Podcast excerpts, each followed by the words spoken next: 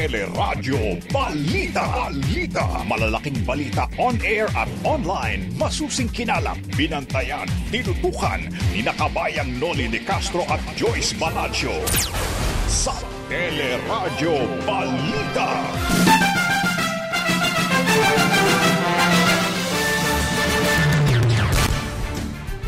Unemployment rate o mga walang trabaho nating kababayan sa bansa lumobo po sa 8.7% o katumbas ng mahigit sa 4 na milyong Pinoy ang walang trabaho ayon sa PSA.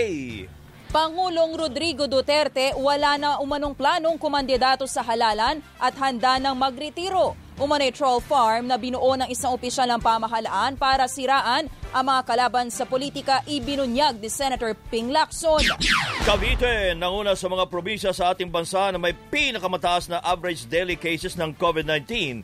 DOH nagpaliwanag naman sa kinakapos o kinapos na supply ng bakuna para sa A4 o economic frontliners.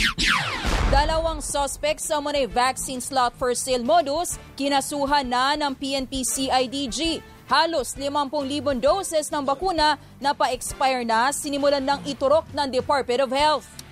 Pagsabog ng IED sa Masbate na kinamatay ng UAAP football player, inako na ng CPP-NPA Tatlong NPA ang patay naman sa engkwentro sa mga pulis sa Masbate din. Pulis patay naman sa ambush sa Tarlac. Lokal na pamahalaan nag-alok na ng pabuya para makapagturo sa mga suspect. At sa showbiz spotlight, Rabia Mateo handa na sa mga intrigang sasalubong pagbalik niya ng Pilipinas. Netizens na pa wow sa mga litrato ni Nadine Lustre para sa virtual concert. Yan ang ulo ng ating mga nagbabagang balita. Ngayon pong araw ng Merkules, June 9, 2021. Patuloy po ang aming paglilingkod sa pamagitan ng teleradyo ng TFC, Sky Cable, Channel 26 at iba pa mga cable providers. Napapakinggan din po ang teleradyo sa ABS-CBN Radio Service App, ABS-CBN News App at live streaming sa iWant TFC, news.abs-cbn.com at sa Facebook at YouTube channel ng ABS-CBN News. At kasama natin tuwing umaga, siyempre pa. Ako po si Joyce Balancho. At ako naman po ang inyong kabayan si Nolly Di Castro. Kami po magatid sa inyo ng ating mga nagbabagang balita.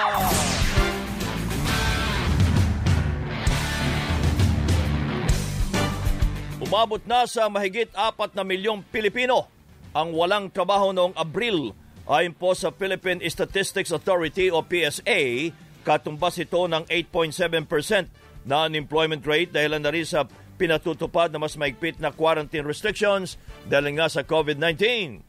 Mas mataas ito sa naitala noong Marso na 7.1% pero mas mababa, mababa naman sa uh, unemployment rate noong Abril 2020 na 17.6% sa kasagsagan ng COVID. Sa Metro Manila, pumalo sa 14.4% ang unemployment rate noong Abril na mas mataas kumpara sa naitalang 12.3% noong Abril 2020. Tumas din ang bilang po ng mga nawala ng trabaho sa mga karating na lalawigan na sakop ng ma- mas mahigpit na quarantine restrictions. Tumas din ang underemployment sa 17.2%. Yan po yung mga kulang ang kanilang sweldo. Samantala, posible naman na bumagal pa ang pagbago ng ating ekonomiya. Ibinaba ng World Bank ang growth forecast ng Pilipinas sa 4.7% mula sa 5.5%. Ito'y dahilan sa pagtaas naman ng mga kaso ng COVID at muling paghihigpit ng mga quarantine status. Vaccination has somehow become a precondition to further opening up the economy. We need to open up the economy because it is already uh, hurting livelihoods of people. People are losing employment, people are losing uh, income opportunities. Yan po si World Bank uh, Senior Economist uh, Kevin Chua. Samantala, sa kabila nito, tiwala naman ang mga economic managers ni Pangulong Duterte na gaganda muli ang job market sa Pilipinas kasabay ng sabi nila pinabilis ng pagbabakuna laban sa COVID-19. Dumulog na sa Court of Tax Appeal sa mga pribadong eskwelahan para ipatigil ang pagpapataw ng 25% na buwis sa mga private schools. Kabilang sa mga naghain ng petisyon sa CTA, ang Philippine Association of Colleges and Universities, Coordinating Council for Private Educational Associations o COCOPEA, at 27 pribadong mga paaralan. Git po ng mga petitioner, malaking dagok sa private education sector na naapektuhan na ng pandemya ang pagtataas ng buwis sa 25% mula sa dating 10% lamang. Kinwestiyon ng grupo ang probisyon sa BIR regulation na nagsasabing non-profit dapat ang mga educational institutions para maging kwalipikado sa 1% na tax na nakasaad sa Create Law. Nauna nang iginit ng BIR na ang kanilang regulasyon ay alinsunod naman sa tax code. Hinimok naman ni Senate Minority Leader Senator Franklin Drilon si Pangulong Rodrigo Duterte na itama ang kalituhan sa buwis na ipinapataw sa private schools. Sa kabila naman ng mga panawagang tumakbo siya bilang Vice President, iginit ng Pangulong Duterte na wala na siyang balak kumandidato muli sa halalan sa 2022 sa panayam ni Pastor uh, Apollo Kibuloy, sinabi ng Pangulo na plano niyang magretiro na sa politika pagkatapos ng kanyang termino. Retire na ako tapos this time ako ang mamili ng presidente. Pag manalo, sabihin nila, ano ko lang yan? Uh, perpetuate yourself in power. So, uh, nag-resist ako. Well, ako naman, uh, I'm, I'm ready for retirement. Nabanggit din ng Pangulo na nakausap na niya ang anak na si Davao City Mayor Sara Duterte at sinabihan itong wag nang tumakbo bilang presidente. Si Inday, kinausap ko talaga kagabi. Mm. Do not run. Mm. Do not ever, ever commit of uh, commit the mistake of running for presidency. Tapos atakihin ka, criticize ka, bababuyin ka, tapos itong mga chuchuwariwap ng mga mga presidential aspirants, you do not deserve it. You do not deserve it. Anak kita, maawa ako sa iyo. Naano na rin sinabi ni Mayor Sara na hindi niya maintindihan kung bakit pinalalabas ng oposisyon na magkakaroon ng Duterte-Duterte tandem sa 2022. Gayong sinabi naman ng kanyang ama na hindi na siya bagay magpresidente dahil babae siya. O si uh, Mayor Sara, ay naman kay Pangulong Duterte, wala pa siyang nakikitang karapat dapat na pumalit sa kanya bilang Pangulo. Pero kalaunan, sinabi niyang may naiisip na siyang pangalan pero saka na lang niya isasab, uh, isasab, uh, sasabihin sa publiko at mananatili na muna siya na neutral habang wala pang eleksyon. Sinabihan ni Pangulong Rodrigo Duterte si PDP Laban President at Senator Manny Pacquiao na mag-aral muna bago magkomento tungkol sa isyu na may kinalaman sa foreign policy. Ito ay matapos maglabas ng pahayag noon si Senator Pacquiao na nagsabing nakukulangan siya sa mga hakbang ng Pangulo sa isyu ng West Philippine Sea. Sa panayam ni Pastor Apollo Kibuloy, sinabi ng Pangulo na kulang pa sa kaalaman si Senator Pacquiao kaugnay na naturang isyu. Apparently, this guy has a, a very shallow knowledge of uh, Well, it's, it's about foreign policy. Uh, I would not want to degrade him, but uh, uh, next time he should It's a naive, uh, ano? Mag, mag-aral ka muna ng gusto bago yes, ka mag it's a naive Nauna na pong nagkaroon ng kontrobersya sa pagitan ni Pacquiao at Duterte matapos magpatawag ng pulong sa PDP laban ng Pangulo nang hindi nalalaman ni Pacquiao na siya namang presidente ng kanilang partido. Sa kabila nito, iginit ng Malacanang na nananatili pa rin magkaalyado sina Pacquiao at Duterte. Samantala, determinado umano si Pacquiao na sumali sa presidential race sa halalan 2022. Sa panayam ng teleradyo, sinabi ng kaibigan ni Pacquiao na si dating Congressman Monico Puentavella na may ilang partido nang nanliligaw kay Pacquiao para maging standard bearer sa halalan. Sa usapan namin, no? Oo. Tuloy na tuloy. Okay. Because para sa kanya, panahon na eh. Hindi niya na makaya ang nakikita, nakikita niyang mga Oo. kakulangan sa bayan. Okay. With all due respect, Mr. President, you know, you have done your best. But your best might not be good enough. Kasi we are among the Parang worst sa kanta, pandemya. Yan po si dating Congressman Monico Puentavilla. Pagkapangulo o pagre-retiro. Ito naman ang pinag-iisipan ni Senador Pampilo Ping Lacson para sa kanyang plano sa 2022. Ayon po kay Senator Lacson, si Senate President Tito Soto ang kumausap sa kanya para manatiling bukas sa pagtakbo bilang presidente. Nauna na rin sinabi ni Senator Soto na handa siyang tumakbo bilang Vice President kung magiging presidente naman ay si Senator Lacson.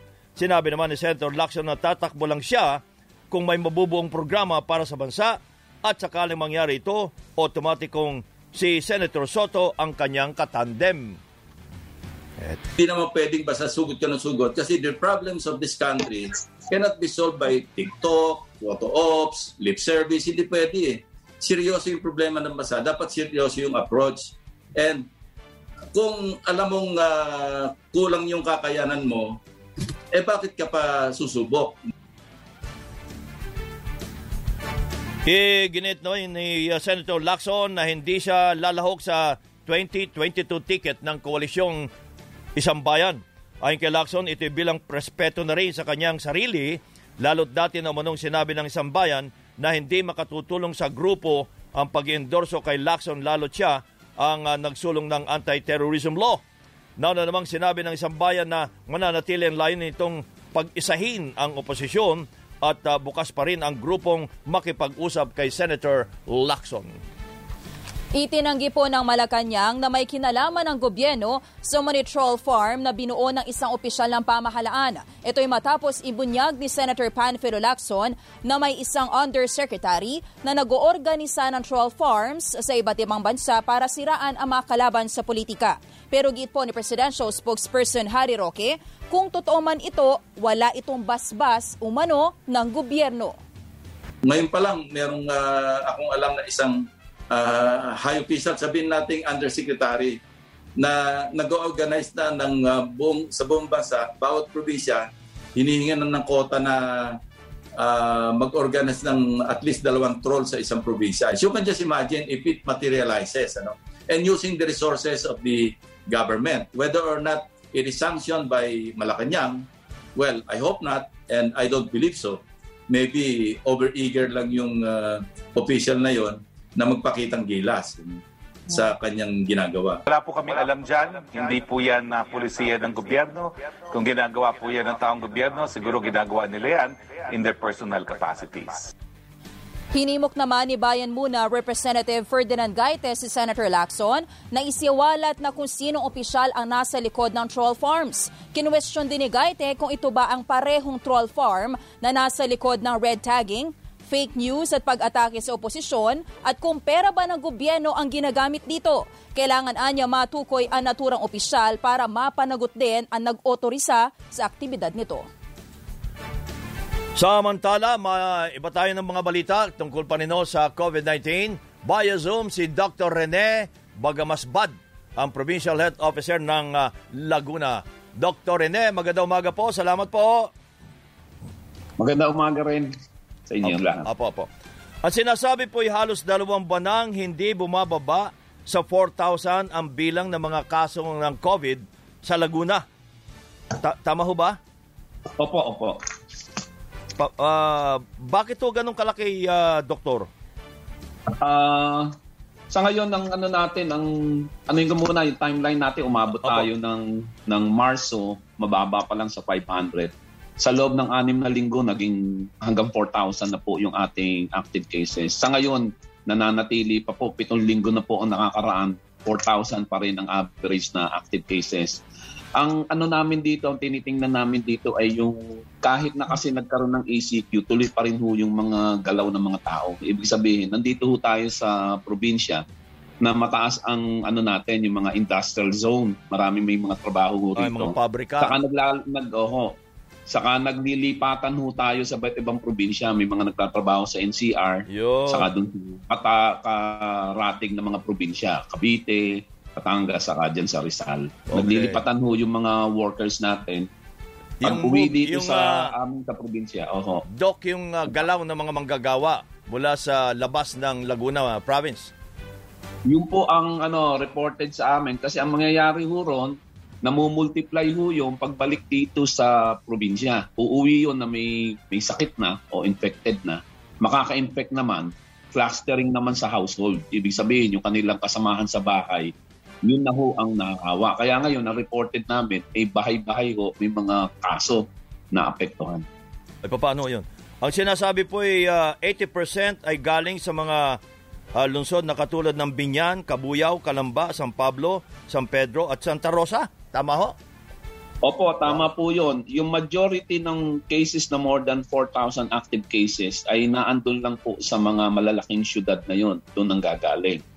Nandun ang naman din po yung malalaking kumpanya oho, Opo. ng mga Opo, Doktor, eh, pag ganito ang ating problema, would you recommend na sana bumalik muna sa mas mahigpit na quarantine classification ng Laguna?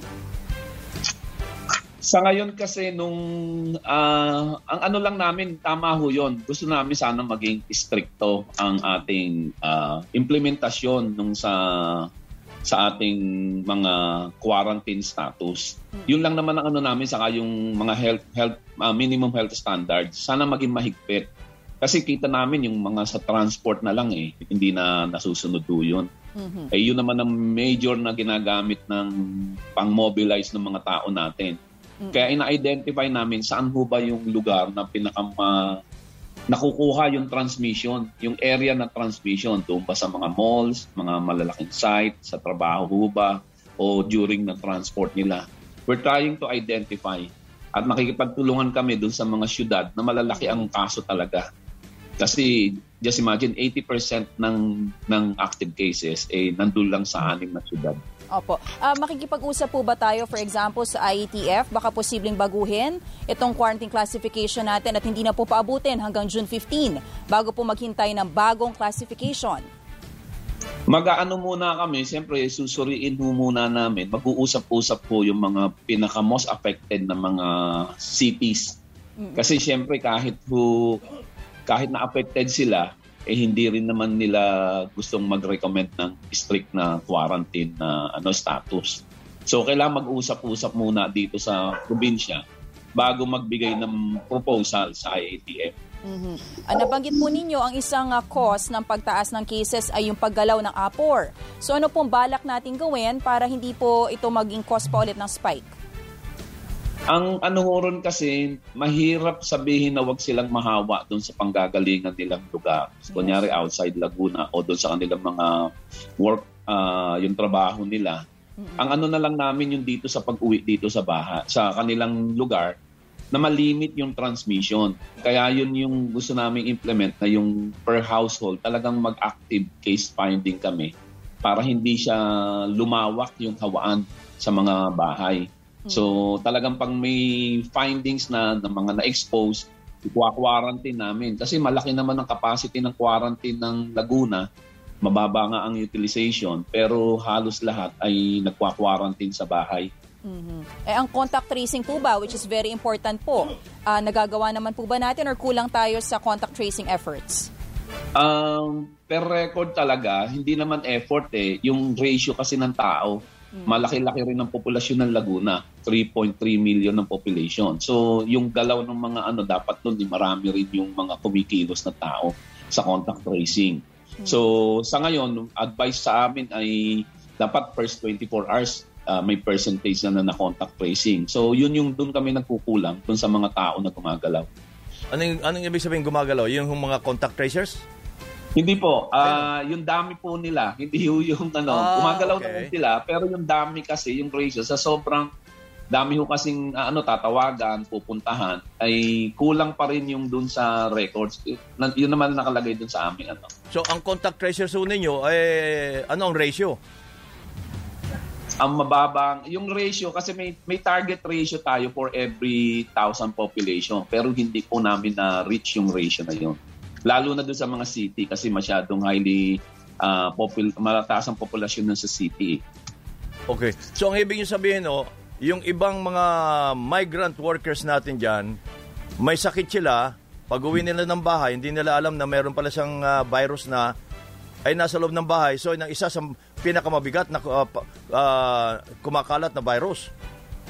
Ganun nangyayari. Opo, yung, Oho, oh, ganun na nga po ang okay. nangyayari. Ang bilis ho ng hawahan, lalo na pag nakauwi yung isang uh, apor halimbawa, nahawa na niya yung mga kasamahan niya sa bahay. Eh, sa amin, yun ang gusto namin maunahan na ma-trace para ma-isolate na kagad nang hindi madagdagan yung hawahan. Hmm. Opo, Dr. Rene, pagdating naman po sa severity of cases, marami po ba tayong severe cases or mostly asymptomatic? Uh, majority po ng kaso namin ay asymptomatic. Sa kasalukuyan nga, ang percentage ng ano mas mababa ho yung mga naho-hospital. Uh, maunti lang yung na-hospitalize. So, yun yung mga klase ng mga severe to critical cases.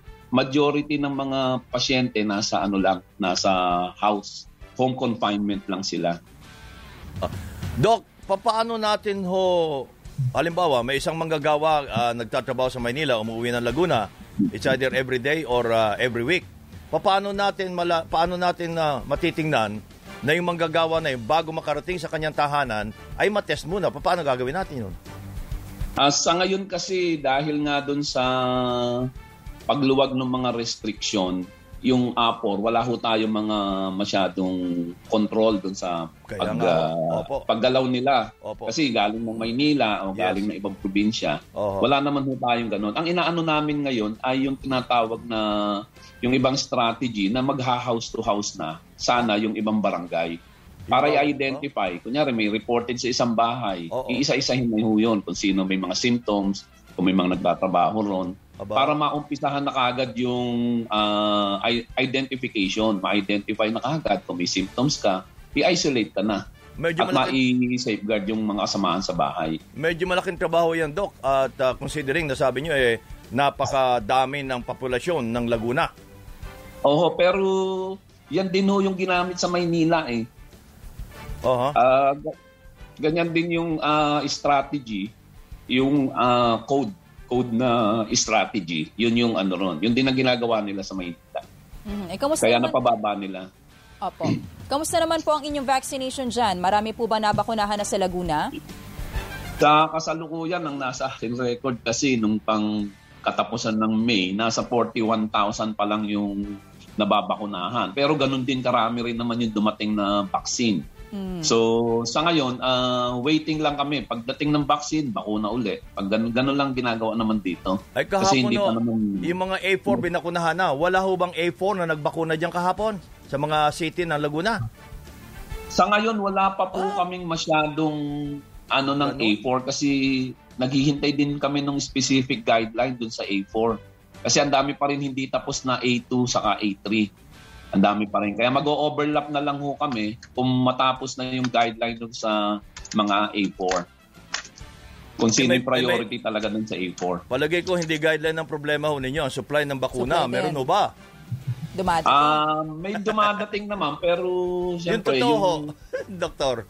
May dumadating ang totoo ba? Ho, ang totoo, uh, may attestation kami. Pag sinabing attestation, yung uh, po yung nilista namin ng mga tao. Uh, Kunyari, mag-attestation kami ng 10,000. Opo, opo. Ang dadating ho ron kalahati, halimbawa 5,000. So ganun na nangyayari. Kaya may kulang ho. Uh, pero every week naman nag-update ang ano ang DOH na nagpapasabi na oh available na ulit yung mga vaccine. Uh, so yun. Uh, okay, doc. Eh di paano okay. yan? Uh, good luck na lang. Kasi ang nangyari sa Laguna, NCR plus ho kayo. So ECQ Oho. talaga kayo. Kaya kailangan ihiwalay talaga kung kinakailangang baguhin yung ECQ. Ano po, Doc? Mm-hmm. Oh. Yun na nga po sana. Opo, na-recommenda na ho ninyo at kailan daw ang resulta kaya niya habang uh, kayo dumadami pa ang kaso? Ah, uh, pinag-aanohan pa rin ng ano kasi siyempre alam mo uh, under discussion ho yan dahil may mga ibang LCE iba't iba rin ho naman si ang pananaw kaya kailangan no maging ano ho yung uh, i-recommend ng ating provincial governor okay. na ayon dun sa kagustuhan din o sa kakayahan Opo. ng bawat bayan o Opo. syudad. Dr. Rene, maraming maraming salamat po. Good morning po. Ingat. Good morning. Thank you rin po. Si Dr. Rene Bagamasbad, ang Provincial Health Officer ng Laguna. Samantala, nangunguna naman ang Cavite, ah, sumunod ay Laguna, sa mga bansa o probinsya sa ating bansa na nakapagdala din ng pinakamataas na average daily cases ng COVID mula June 1 hanggang 7. Sa datos ng Department of Health, pumalo sa 266 ang average daily cases sa Cavite, sinundan ng Laguna na may 258. Ayon po kay Dr. Che Tumilba Boke ng uh, Ospital ng Imos, galing din sa Metro Manila ang ilan sa mga kasong nakapasok sa Cavite. Humihirit din sila ng dagdag na supply ng bakuna para sa mga A4 priority group. Last week, nabigyan kami ng 1,000 Sinovac pero we are advised na para sa mga A2 or senior citizens lang yon. So, as as as I see, ang A4 kasi ang nagta-transport eh. Sila ang nagta-travel from one place to another. Ang A4 Mhm. So sila ang most probably ang high risk of exposure from one city to another. Sa mga lungsod naman, Davao City po ang may pinakamataas na average daily na kaso. Nangunguna na, na o naungusan dito ang Quezon City. Bagamat ang Quezon City na lang ang tanging lungsod sa Metro Manila na kasama sa top 14 ng average daily cases sa bansa. Sinabi naman ng Malacanang na hindi patas na ikumpara ang dalawang lungsod dahil magkaiba ang sitwasyon nito. Hindi rin po maaalis yung katotohanan na dahil lang Southern Philippine Medical Center caters to everyone in Southern uh, Philippines, eh, yung mga datos ng mga COVID-19 cases include uh, cases from the neighboring areas in Southern Philippines. Yun ang sabi ho ng Malacanang. Patuloy naman ang pagbaba ng COVID cases sa Metro Manila at ngayon ay nasa 980 na lang ang average daily cases. Ang uh, unang beses na bumaba ito sa isang libo sa loob ng tatlong buwan. Kaugnay po ng uh, COVID cases pa rin si Dr. Annabel Yumang, ang Regional Director po ng DOH sa 10 o Davao Region. Dr. Annabel, good morning po. Salamat po. Hi, good morning po, kabayan. Uh, Opo. region 11 po ang Davao Region, sir. Ay, sorry, sorry, sir. Region 11. Okay, DOH Opo. 11. Opo. So, ang Davao Region, uh, Davao City pa rin noon, pinakamataas? Opo, sa ngayon meron silang ah, 2,683 na active cases. Opo. Ah, tumataas pa rin po araw-araw? Ah, kahapon naman po ah, hindi na at nag, nagkaroon tayo ng 382 sa buong ah, sa buong region and 244 naman sa Davao City. Davao so City. ah, hindi na katulad last week na umabot ito ng ang buong region umabot kami ng 3 ah, 400 plus. Opo. Pero sa Cavite, sa Cavite, sa Davao City po, bumababa ba ang mga kaso? Sa ngayon po, ah, nag, ah, na- nasa 200 plus pa din sila, no? Ah, mga dalawang araw na ito. Pang araw na pong gano'n. Mm. Oo. ay, ay, ah, kung alam po ninyo, kamusta ho ang ah, lagay ngayon ng mga ospital? Okay, sige. Sa hospital naman po, ah, meron tayong 60 hospitals, no? 12 yung government Sa hospitals. region ho yan, and sa then- region. Oh, sa buong region na po Opo, ito, sir, no? opo, opo, opo. And 48 naman dito sa private hospital. So we have a total of 2,000 ah, we have a total of ah, 2,170 sa government hospitals and then 3,854 sa ating um, ah, private hospital. So sa ngayon po ang ang utilization rate naman natin no sa ating government hos- sa ating hospital nasa ano na siya ngayon um ta- sandali lang po ha Opo, opo. nasa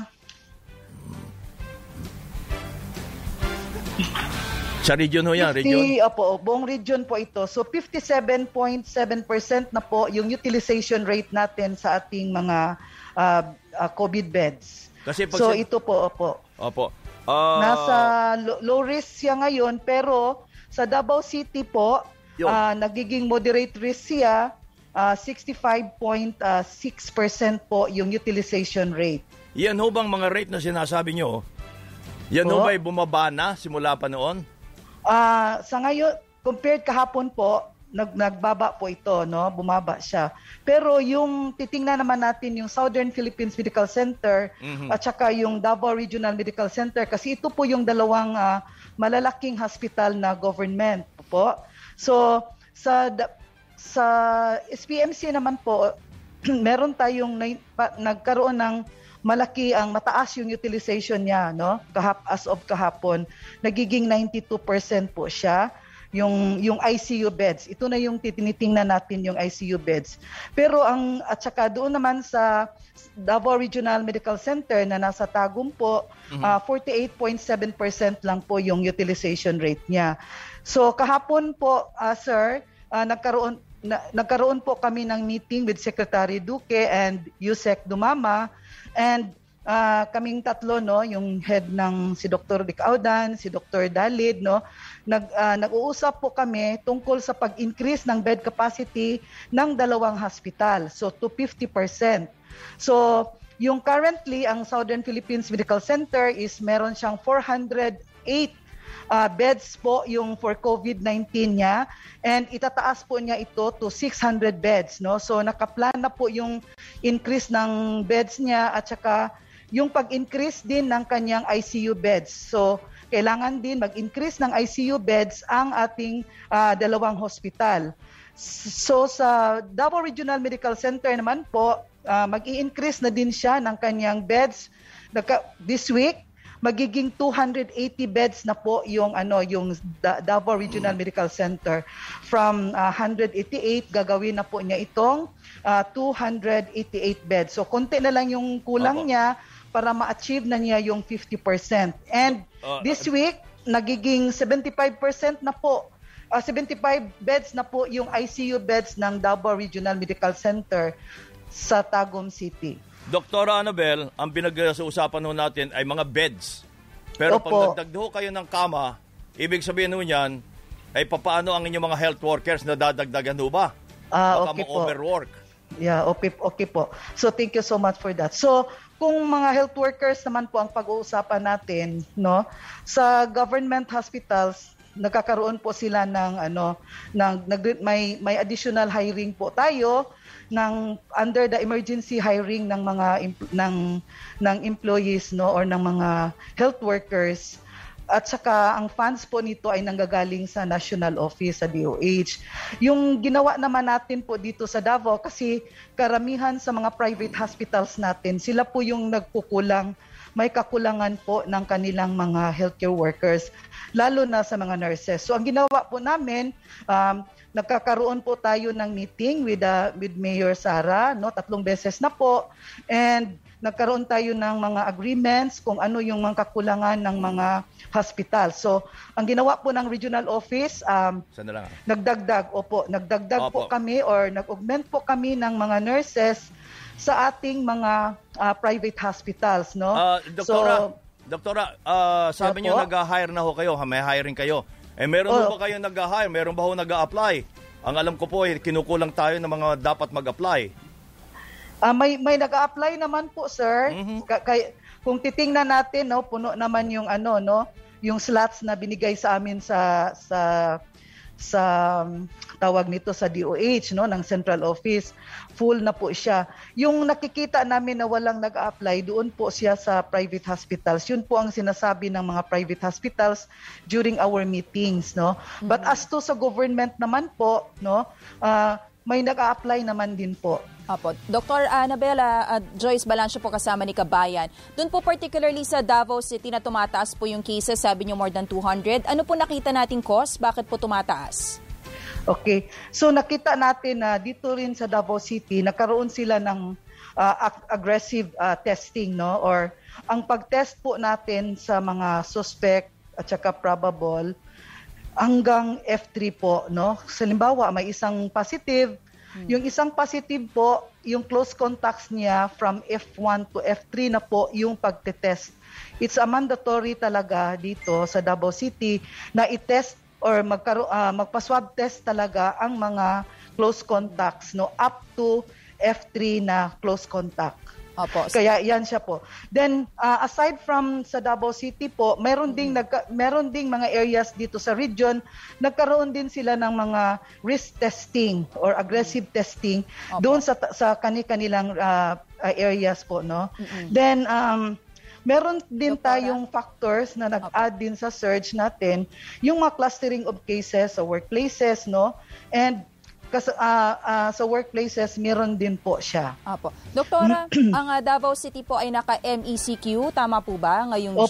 June? Kailangan Opo. po ba na mas maigpit pa na quarantine classification para tumigil itong pagkalat ng virus? Sa ngayon po, kung titingnan natin, no, uh, nag-MECQ na kami na uh, hindi pa hindi pa ma- noon pa no parang last week para nakaroon ng uh, recommendation ang ang Davao City to to escalate no? So sa ngayon po uh, i-observe natin kung bababa ba ang ang cases ng Davao City or ng buong region to ensure talaga na na nakokontrol natin yung pag uh, pagkalat o pag-transmit ng COVID, vi- COVID virus. Apo. Nabanggit po ninyo yung numero, uh, particularly din po sa Davao City, it's because of the result of test, no? COVID-19 test. Pero ano po yung, uh, kumbaga, underlying uh, reason, bakit pa rin po maraming may cases? Ibig ko sabihin, marami po bang mass gathering?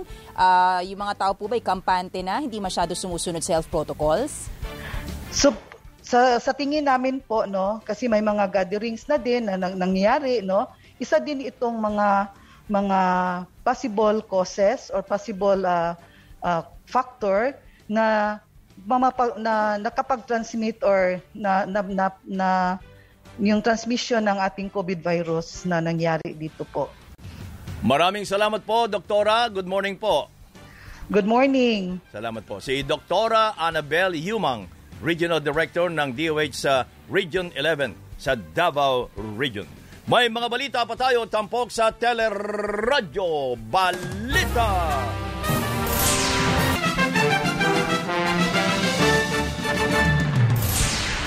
Nagbabalik ang Teleradyo Balita. Hindi makabuelo sa pagbabakuna sa A4 category o economic frontliners ang ilang lungsod sa Metro Manila dahil kulang o ubos na po ang supply nila ng bakuna. Sa Maynila, maraming gusto magpabakuna ang pumila ng madaling araw pero inabutan pa rin ang cut-off. Ayon kay Mayor Isko Moreno, 3,000 doses lamang ang natirang bakuna sa kanila kahapon habang daan-daan libo ang nagparehistro para sa A4. Huwag na kayong umasa na magkaroon ng herd immunity kung ang dating ng bakuna ay panaka-naka, no? paambon-ambon. No? Hindi na totoo yun, niloloko na lang natin ang taong bayan noon. What matter most is that in our own little way, kapag dumating sa amin ng bakuna, i-deploy namin agad. Sa Valenzuela City naman, naghihintay pa rin ang supply ng bakuna para masimula ng pagbabakuna sa A4 category. Ganito rin po ang sitwasyon sa Quezon City na ilang araw nang walang supply ng bakuna. Ayon kay Mayor Joy Belmonte, hindi na vaccine hesitancy ang problema, kundi vaccine envy.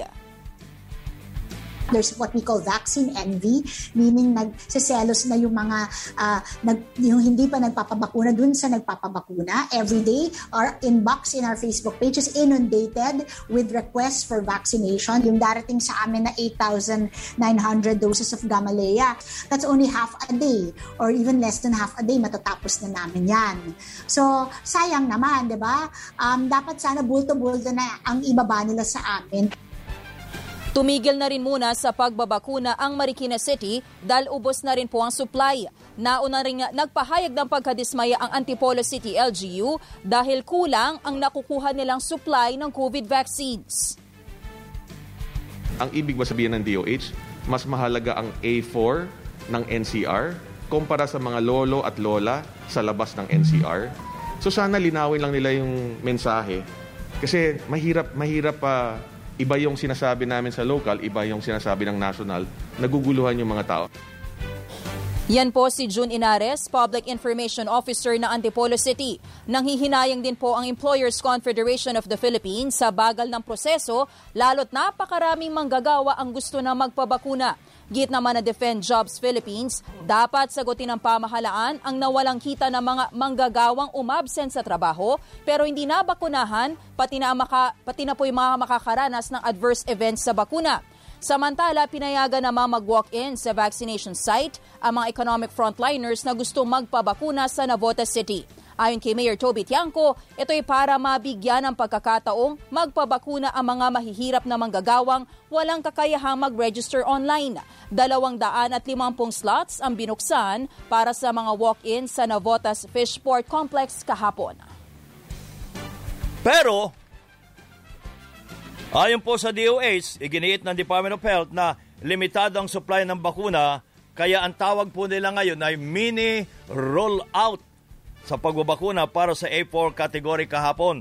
Kasunod dito nga ng reklamo na o, yung mga pumila ay hindi naman nabakunahan. Sinabi ni National Vaccination Operation Center Head at DOH USEC uh, Mirna Kabutahe, may tutuloy ang pagbabakuna sa A4 ngayong araw dahil nabigyan ang LGUs ng mga bakuna mula sa isang milyon doses ng Sinovac na dumating noong linggo. Ayon kay Kabutahe, higit 100,000 doses lang ng Sinovac ang ibinigay sa Metro Manila. Bagamat may parating pang isang milyon doses pero sa June 10, kaya madadagdagan pang alokasyon ng NCR. Dapat plinano nila. Alam naman nila na may mga dadating na konti lang. Hmm. So, ngayon at uh, med, uh, dire-diretso na ang uh, dating ng ating bakuna, uh, bibigyan sila ngayon ng latag ilan yung ibibigay sa National Capital Region. Binabalanse po yan kasi ang gusto din naman natin sa, sa NCR po, tuloy-tuloy sana ang proteksyon. Kaya uh, nagbukas na po tayo ng A4 para mas maraming mabakunahan. Pero kailangan natin kailangan naman nating ibalanse na magbibigay din tayo sa mga nagsa-search ng cases. At the same Halos din 50,000 doses ng bakuna ang mag expire na sa June 30. Kaya minamadali na para hindi mapaso, lalo't may utos na ubusin ang mga ito hanggang susunod na linggo. Ayon pa kay Kabutahe, eh, binibigay na rin maging ang mga bakunang mapapaso sa darating na July.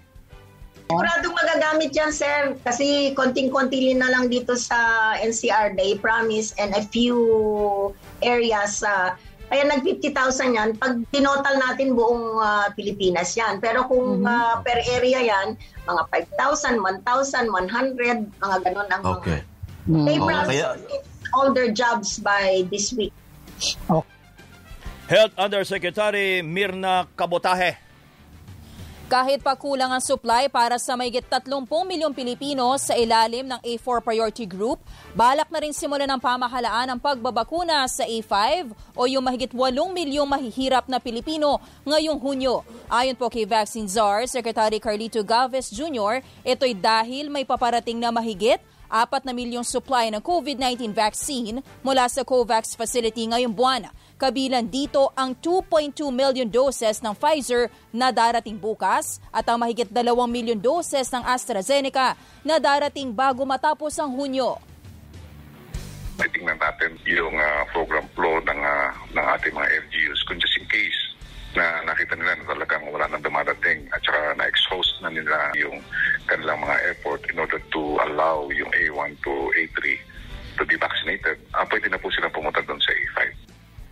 Inaasahan namang sisimulan na sa Setyembre o Oktubre ang pagbabakuna sa general population o mga natitirang Pilipino na hindi kasama sa mga naunang priority groups. Ayon kay Secretary Galvez, nasa isandaang milyon doses ng bakuna ang inaasahan sa ikatlo at huling quarter ng taon.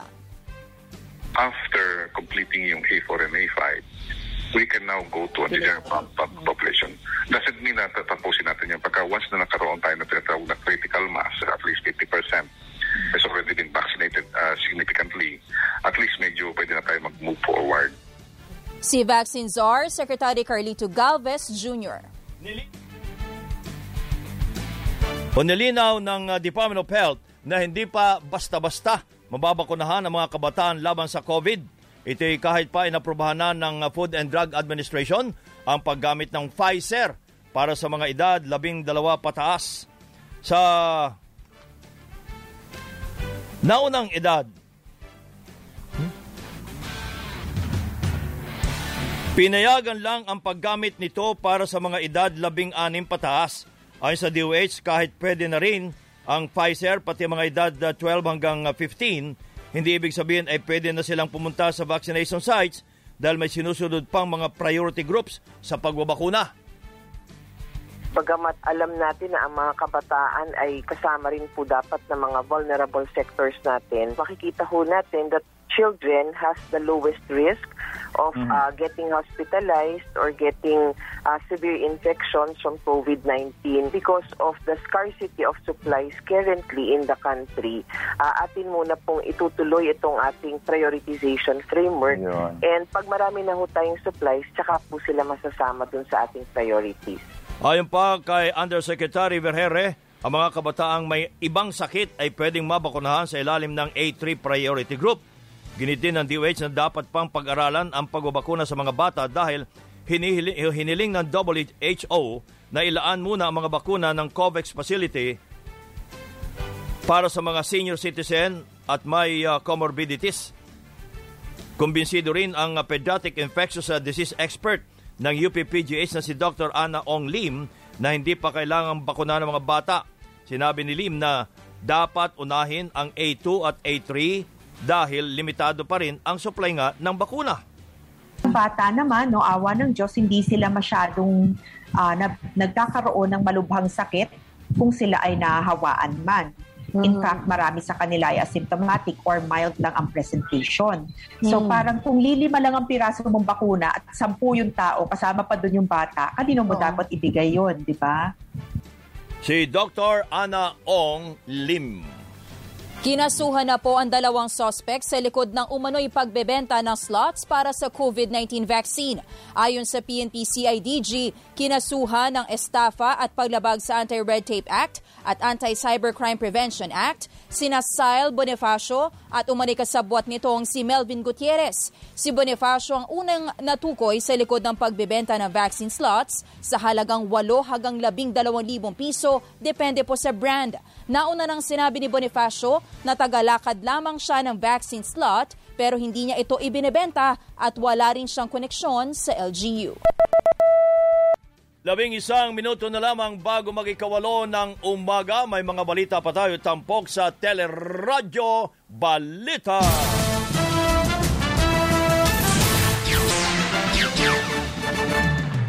Patuloy po ang ating mga balita. Nakuhana ng video ang dagsa ng mga naliligo at namamasyal sa Matabungkay Beach sa Lian, Batangas noong weekend. Sa video, kitang na naliligo at namamasyal pa sa karagatan tabing dagat ang mga turista pero hindi sumusunod sa health standards gaya ng physical distancing at pagsusuot ng face mask at face shield. Aminado naman si uh, Matabangkay uh, Chairman Ernie Kabahog na hindi nila inaasahan ang pagdagsa ng mga turista sa beach. Pero iginiit na sinita naman ang mga hindi sumusunod sa health protocols. Dinagdag din itong eh, hinihinga naman nila ng mga negatibong resulta ng antigen at RT-PCR test ang mga dumadayo bago makapasok sa lugar. Pero bakit may mga nakapasok pa rin?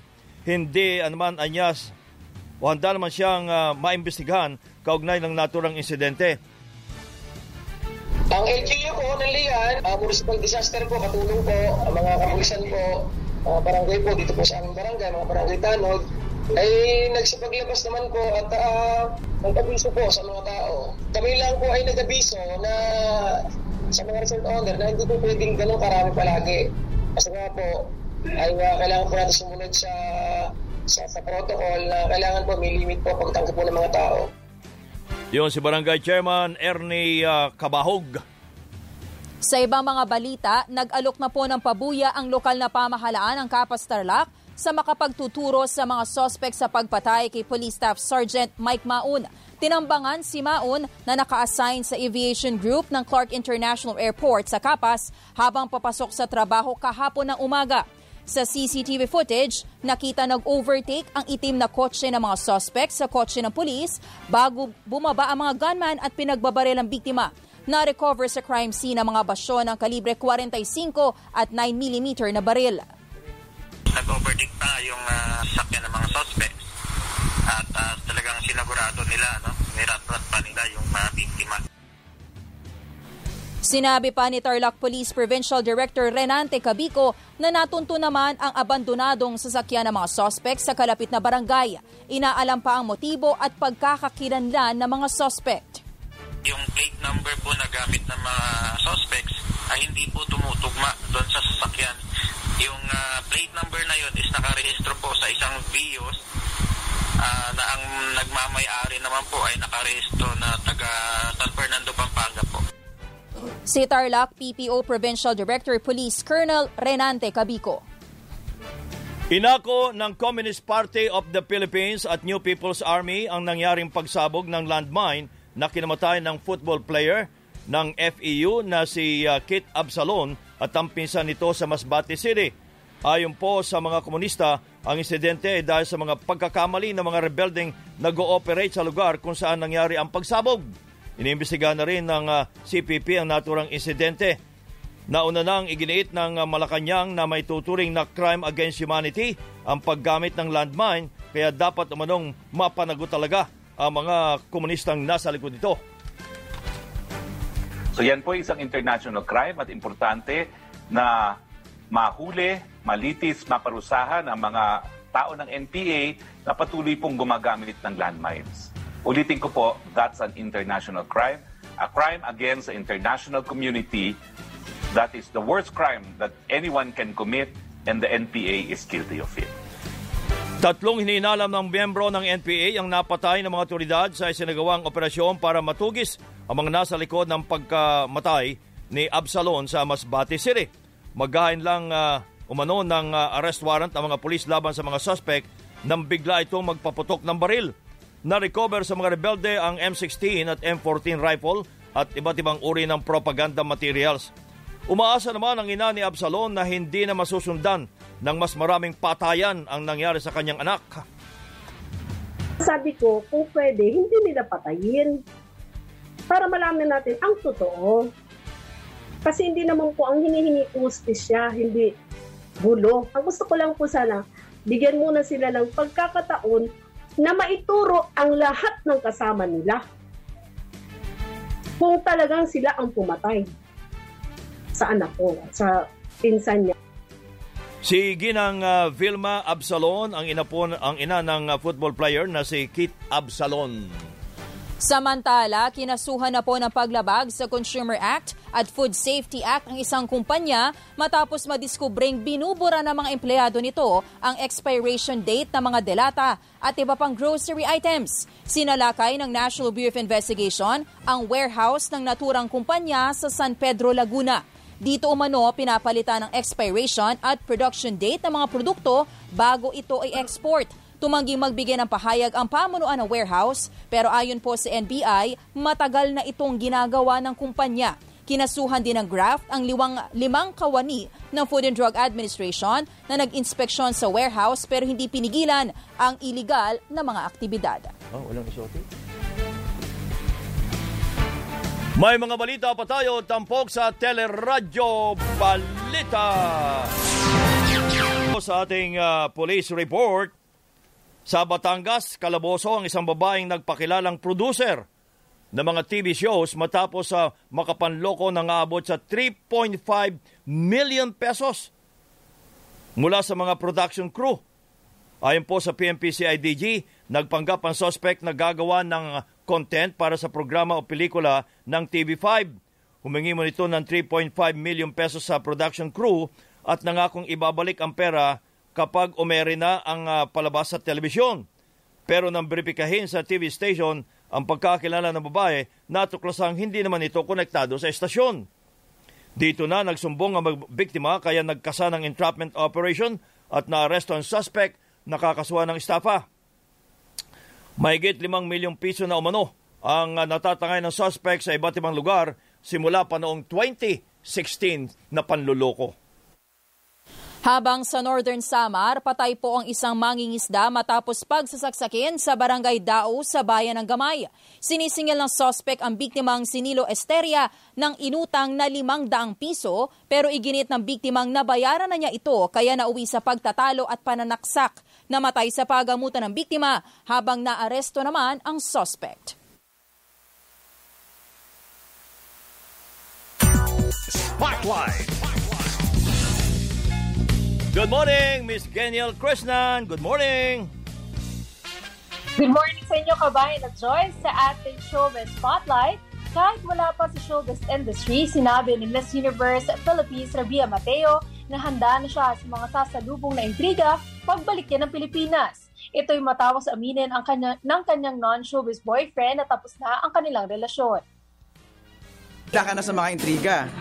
Handa na. Hinahanda ko na yung sarili ko. Kasi hindi ka, hindi ka pa bang pumapasok, may mga intriga na sa'yo. I know, I know. It's part of the territory and I know myself. I know that I'm not a bad person. Wala akong kinakatakutan.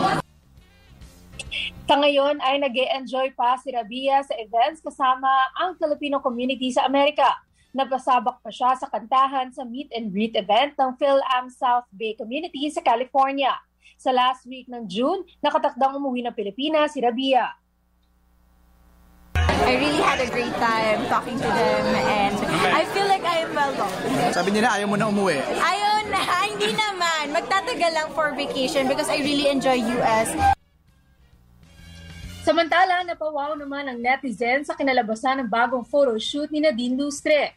Dark at sultry pictorial ang peg ng shoot para sa nalalapit ng virtual concert na Absolute Madness. Sa mga pictures na inilabas ng photographer si BJ Pascual, nakita naka-sheer bodysuit si Nadine at napapaligiran ng mga salamin.